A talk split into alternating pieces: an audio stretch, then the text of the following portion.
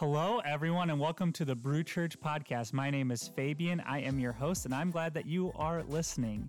If you would, please hit the plus button on Apple Podcasts or subscribe on Spotify as a way to help more people find this audio content. This audio is recordings from our Sunday gatherings. And if you would like to support what happens here on this podcast or in the Brew Church community in general, there's a giving button in the description of this. Uh, we hope that this is helpful for you and that you gain some good tools to lead to a life of abundance. Enjoy. Um, so our conversation tonight uh, was kind of was brought on by the was really inspired by the conversation we started last week, um, and the question rate was raised.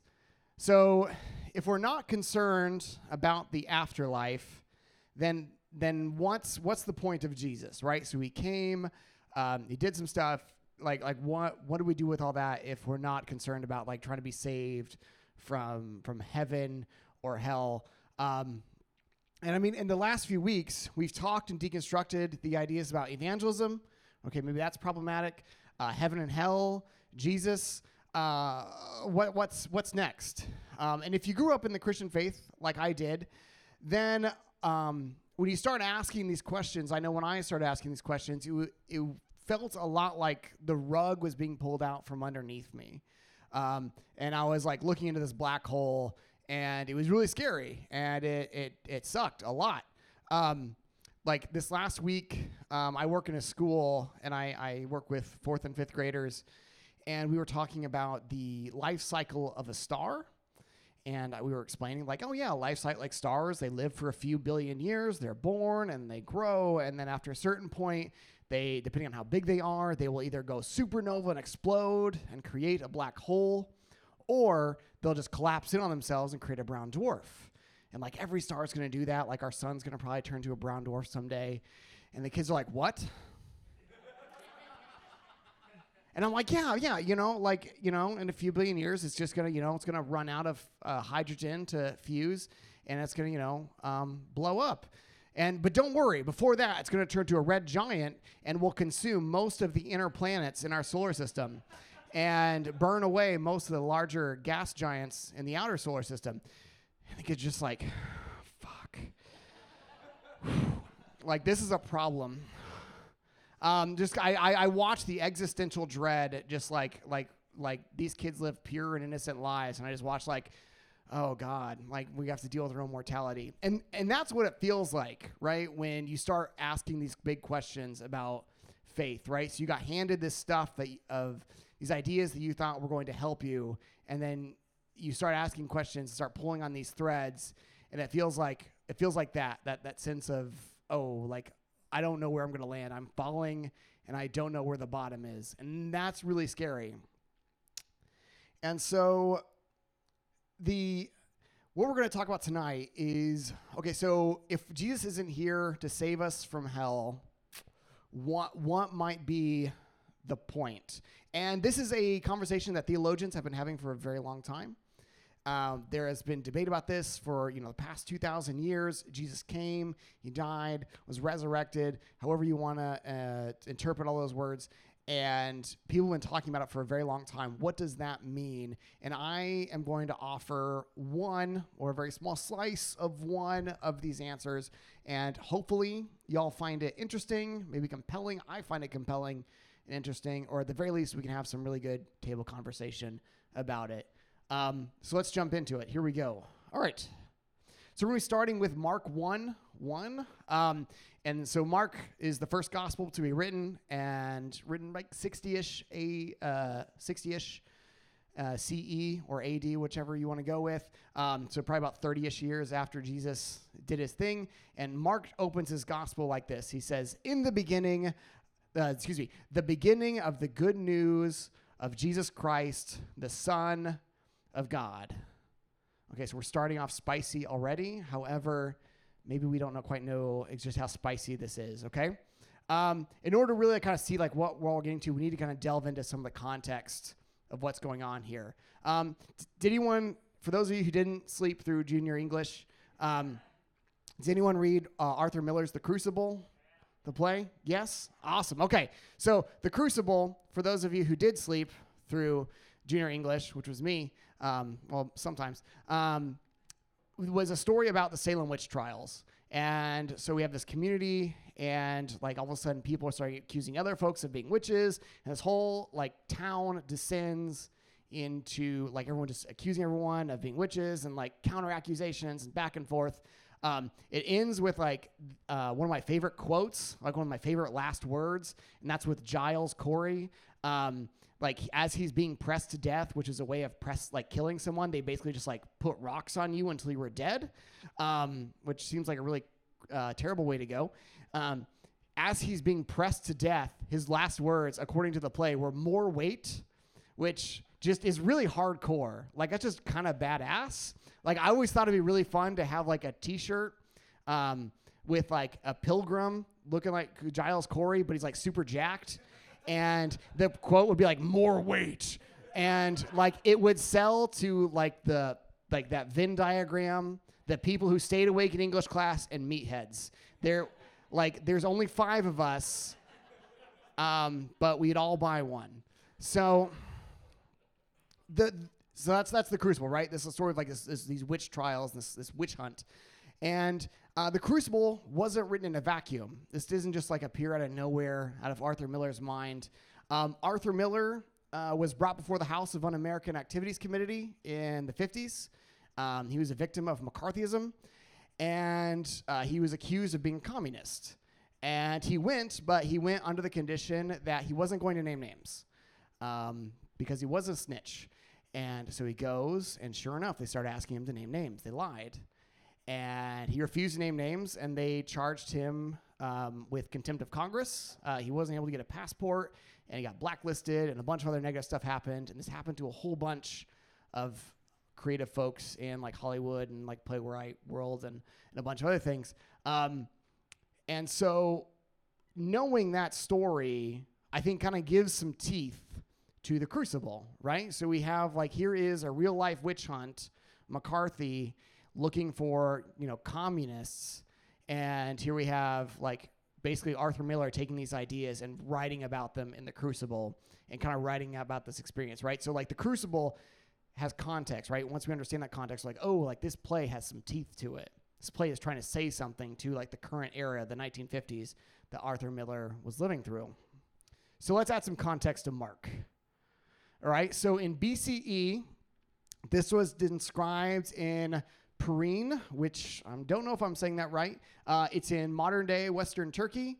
Um, and it goes like this this is an inscription that was found, and it says this. So, since Providence, which has ordered all things and is deeply interested in our life, has set in most perfect order by giving us Augustus, whom she filled with virtue, that he might benefit humankind, sending him as a savior, both for us and our descendants, that he might end war and arrange all things, and since he, Caesar, by his appearance, surpassing all previous benefactors, and not even leaving to posterity any hope of surpassing what he has done, and since the birthday of the god Augustus was the beginning of good tidings for the world that came by reason of him. Okay, so that was the world's longest run on sentence. But you see this inscription is writing about Caesar Augustus, and it's using a lot of language that if you grew up like I did in Christianity, like you would hear, like, okay, they're calling him a savior. He's this one who's going to bring righteousness to the world. He's one coming to bring order. He's coming to bring goodness. Like, like the whole world owes something to Caesar Augustus. And if you grew up like me in Christi- like Christianity, when I first like read this, I was like, this feels weird hearing language that is usually being applied to Jesus being applied to Augustus. But the reality is it's backwards. The gospel writers were using Augustus's language and putting it on Caesar. So that's the context, right? So this is where we're coming from. Um, so, do, so if we jump back to Mark, we talked about the beginning of the good news of Jesus Christ, the Son of God. All of that is like very, very coded political language. Good near good news here, like that word "good news," um, is is Greek. It's it's a euangelion, um, or which we kind of like as we anglicized it, turned into like evangelion, which we then turned into like evangelical or evangelize, kind of like same root word. Um, this was a term for Roman political propaganda. And so the way this would work is like, let's say the empire won a battle um, or expand its territory, they would publish this evangelion and, and disperse it throughout the empire. And they would say, here's the good news about Caesar. We've won this battle. We've killed this many enemy soldiers. We're bringing back this many uh, slaves. We've added this much new territory to the empire. Um, look how much peace and prosperity we're bringing to you. Uh, uh, aren't you glad we're in charge? Uh, Rome liked to call this Pax Romana, the peace of Rome. And that was this idea of like we're, we're the ones who bring you peace, right? And peace comes peace comes through Caesar Augustus and his empire making. Um, and I, we've been watching uh, Narcos lately. Um, and it's pretty good. Like I don't know. I think I think uh, like I, I fully identify as a straight man, but like Pedro Pascal, I mean, you know.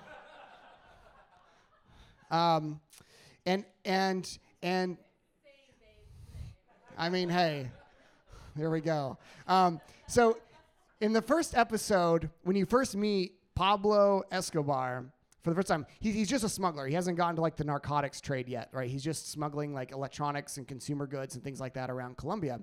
Um, and he's leading this like caravan of trucks loaded with VCRs and TVs and he's leading this caravan through, and he comes to a, uh, a checkpoint, and there's like soldiers there, and they make him pull over, and he, they have him open up his trucks, and they see all this contraband, and they're going to arrest him, and then he starts like he makes them this offer. He starts like pulling out VCRs and TVs and like satellite phones and starts giving them to these soldiers uh, working the checkpoint.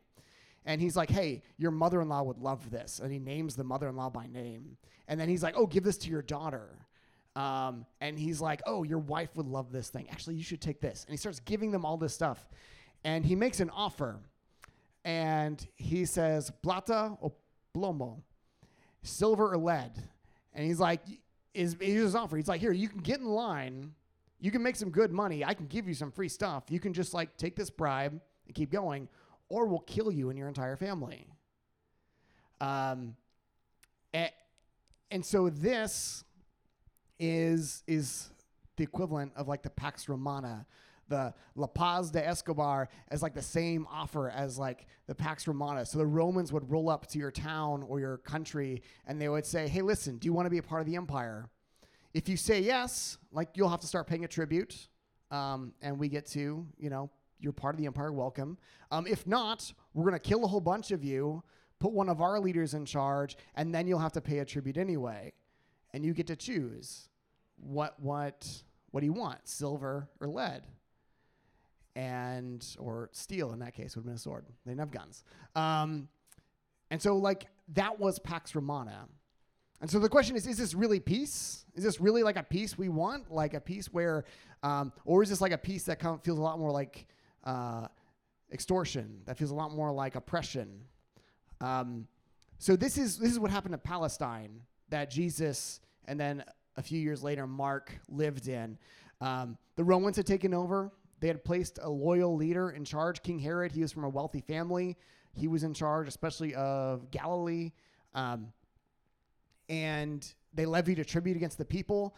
And so, like, all this money had to go back to Rome. However, King Herod and his people, they weren't going to pay it. So they then, in turn, taxed all the peasantry. Peasants had to pay that. Of course, King Herod and his folks, they took a little bit off the top, sent the rest on. So King Herod and his people, they made a whole bunch of money. They became very wealthy. They benefited from the system. Um, the peasantry, of course, didn't uh, because they had they were shouldering basically the entire burden and then some of this tribute. In addition to that political thing happening, there was like a religious establishment. By this time, the second temple was built and was fully running in Jerusalem. And um, there's this whole class of scribes and priests who were there.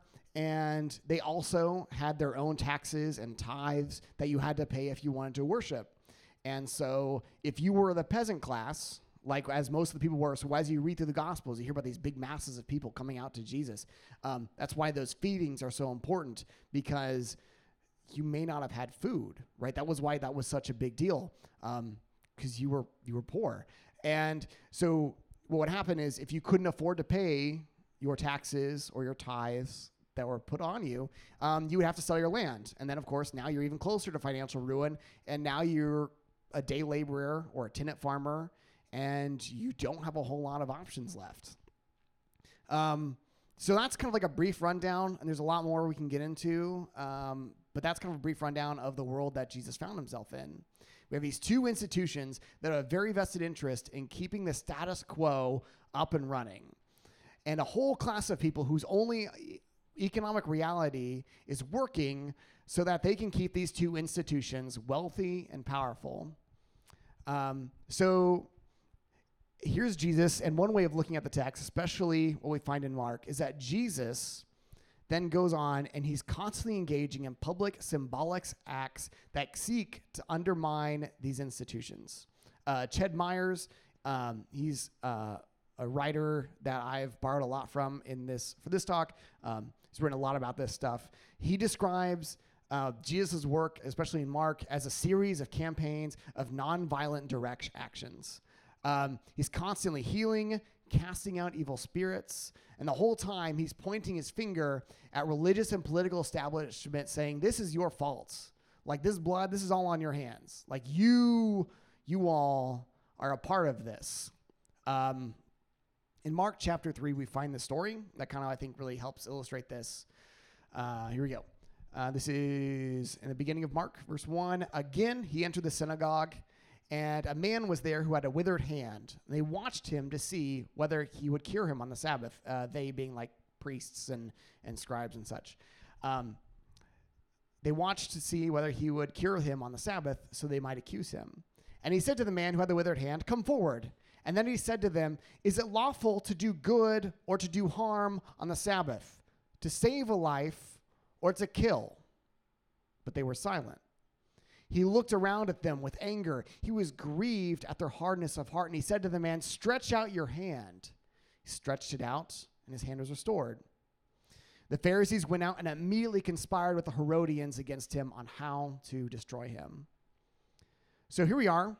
We have a man who, because of his withered hand, probably would have not been able to fully participate with his religious community, let alone he may not be able to work um, with you know because because a lot of labor would have been you know physical labor. And if you don't have the use of both your hands um, the odds of you getting hired as a day laborer probably gonna be pretty slim.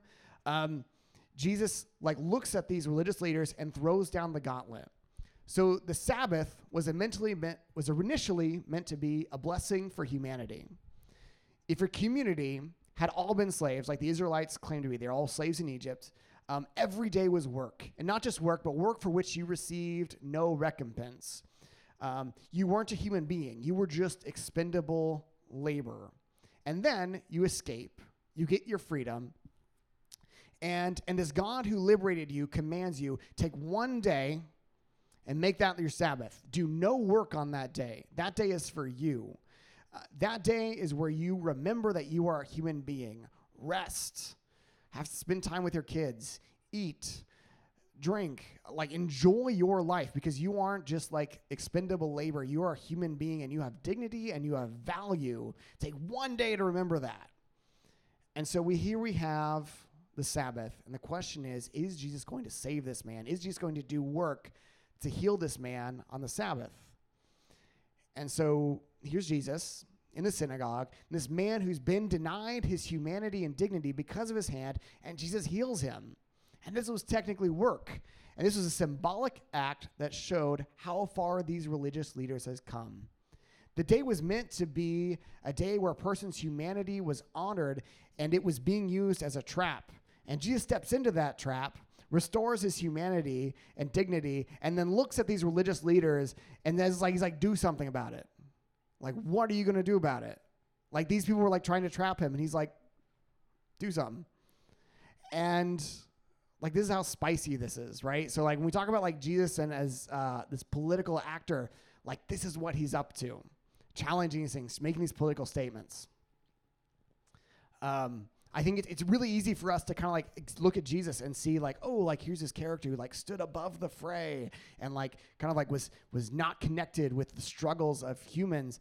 Um, I think it's it's similar to how we today look at Martin Luther King and we've kind of lionized him. We've imagined him as like, oh, like he just wanted peace and everyone to get along. And we're like, no, like this man like marched in streets. Like this man was like cross like this is like marched across bridges in Selma. He he like he was in it, right? He'd been to prison right? He wasn't just some human being who like stood above it all and like wasn't connected to it. No, like he had skin in the game and like he was there, he was in it. And, it, and it's and like in our process of like kind of like lionizing these human beings, we take their teeth away and we take just how radical and, and transformative and powerful what they said and did in the world really was. Um, let's look at another story. Uh, this one comes from a few pages later, Mark chapter 12, uh, verse 28. One of the scribes came near and heard them disputing with one another. And seeing that he answered them well, he being Jesus, he asked him, Which commandment is the first of all? And Jesus answered, The first is, Hear, O Israel, the Lord our God, the Lord is one. You shall love the Lord your God with all your heart, and with all your soul, with all your mind, with all your strength. And the second is this You shall love your neighbor as yourself. There is no other commandment greater than these. Then the scribe said to him, You are right, teacher, for you have truly said, He is one, and besides him there is no other. And to love him with all your heart, with all your standing, with all your strength, and to love one's neighbor as oneself. This is much more important than the whole of burnt offerings and sacrifices. When Jesus saw that he answered wisely, he said to them, You are not far from the kingdom of God. And after that, no one dared to ask him any question. This was shortly before Jesus went to Jerusalem and was killed. Um, so the scribe so scribe was a part of the religious institution at the time. And he comes to you and asks a question. The text has this happening right after another conversation between Jesus and other scribes, and that one was more of a trap. And so it seems like this one scribe like heard this, and like this is a genuine question. Like this real this is a real question, not like one of these like traps. It wasn't meant to be like try to be hypocritical. It was like a real question from like the heart of this scribe. And that seems like what Mark was um, Mark was trying to get at. He was genuine. So let's look at Jesus' answer. So he starts with the Shema, the whole part, like the hero Israel, the Lord is one. Um, and then he says we're to love God. And then he says we're to love our neighbor as ourselves. And, th- and this idea of loving our neighbor as ourselves wouldn't have been a new idea for the scribe. This is actually a, a verse that comes to us out of Leviticus um, uh, 1918. And this, you see the same command there. And Leviticus, it comes at the end of a teaching that God tells Moses to give to the people. And it comes after this long list of commands where God's like, do not steal from or lie to one another. Do not defraud your neighbor and keep a laborer's wages. Do not revile the deaf or place a stumbling block before the blind. Basically, just like honor those people who have dif- disabilities. Um, be just in your judgments. And then finally, do not harbor hate for your neighbor, but love your neighbor as yourself. For Jesus and the scribe, their tradition illustrated that loving your neighbor meant that you honored them. You cared for them as a member of community of your community. Loving your neighbor was synonymous with creating a just and life-affirming society. So, so imagine you're the, the scribe. You're wealthy. You benefit from the system that oppresses all those around you, and you ask Jesus, "What's the point of it all? Like, what's what's what's what's real? What's life really about?" and uh, he takes the Shema. He takes this love for the divine. he takes this love for your neighbor, and he del- and he like just kind of bundles them all together. And he says, "Here, it's this. This is the point of life." And as a scribe, you're like, "Oh yeah, that's it. Right on. I got you." And Jesus like, "Man, you are so close." And and here's why I think Jesus said that, right? Because um, he's still a scribe. He's still a part of this oppressive system that that that is actively involved in in coming between people and God. That's actively involved in oppressing the people around them. And he's like, "Man, you are so close. You're just you just don't get it." And this is this is where I think our context comes in. This is where I think like this is what it means to be alive in, in 2023. Um, this last week, a pair of bills were passed in the state of Missouri legislature uh, targeting our trans friends. The first bans gender affirming care for minors, and the second bans trans women from participating in women's sports. And these are just a tiny fraction of the anti trans bills that are currently flying through state legislatures across the country. And we have to ask ourselves, where would Jesus be at this time? See, Jesus tra- talks um, about turning the other cheek. Um, like if someone hits you, um, you you turn your head so they, they can strike the other cheek as well. And I know we, we Fabian has talked about this before, um, and it, but but this is a a, a, pol- a brazen political act. This isn't like just some nice platitude, like oh Jeff from accounting said something mean to me. I'm just gonna turn the other cheek. It's, it, this is this isn't that at all. No, this is this is way way heavier than that. The type of strike that Jesus is describing would have been a backhand, right? This is a this is something you say for a slave. Like a backhand is dehumanizing. A backhand says you are beneath me, you are below me, and I'm going to put you in your place. And so by turning the other cheek, you are now forcing this person to see you as an equal because you don't punch someone beneath you, you punch an equal. Turning the other cheek was a way of demanding that they see your dignity, that they have to look you in their eyes if they're going to hit you again. And they're going to see that, oh, yeah, you're a person. Is you looking them in the face and say, no, like, you may not like me, but you like, you will respect me. And I, I, demand my dignity right here now in this moment. Um, so when Jesus said, um, turn the other cheek, he was saying, turn your face. When they hit you again, they have to strike you with your fist. Um, and and and that's what that's that's that's what that's about. Um, but this teaching, this turning their cheek teaching, this turning their cheek teaching, I don't know why it was so hard to say. Um, this this teaching that's this isn't for us, right? This this this isn't for us. Jesus, when he gave that sermon, was speaking to those same oppressed peasants who lived in occupied territory, feeling the boot of empire on their necks. He was giving them means to protest their oppression and restore their dignity in the face of institutions that meant to rob them of that dignity in order to maintain their power. And we, and I'm primarily meaning me here, and people like me who have the privileges that I have to move and be and live in society, like we don't live in that context. I am not a part of an oppressed peasantry at the outskirts of empire. And author Peter Rollins retells the story this way when Jesus finished the Sermon on the Mount, he turned to us, standing in the west. He was silent for a time. He turned to us and he said, But this message isn't for you. These people will be your message. The people you've exploited and oppressed, the ones who clean our toilets, who are harassed by police, who've been forced into closets, the ones who've had to deny who they are, they are my message to you. Every time you strike them across the cheek, they will look you in the eye and demand their dignity. Every time you force them to carry your things one mile, they will carry it two for you. You may wish to eradicate them, but they will not go. You cannot erase their humanity. And I believe that this is what Jesus' message is today and who I believe Jesus would be standing with. So we have that question where would Jesus be today? Like, what is Jesus up to in the world? Um, what's the point of Jesus if we're not trying to be saved from some sort of afterlife? And I, I think the point is this is that once we let go of the idea that Jesus isn't interested in some sort of existence in the hereafter, and we look at what Jesus was actually doing in his context, giving humanity and dignity to those that were denied that by the state and religion, then we can easily see that what Jesus would be doing today. He'd be standing in front of a drag queen storing hour putting his body on the line between people who would come and trying to rob those of their dignity. He would be marching with picketers. He'd be getting tear gassed and protesting police brutality. Any system that seeks to dehumanize and oppress would be on the chopping block, especially those that do so in the name of religion. And so we ask ourselves, like, what's the point of Jesus? I think it's this.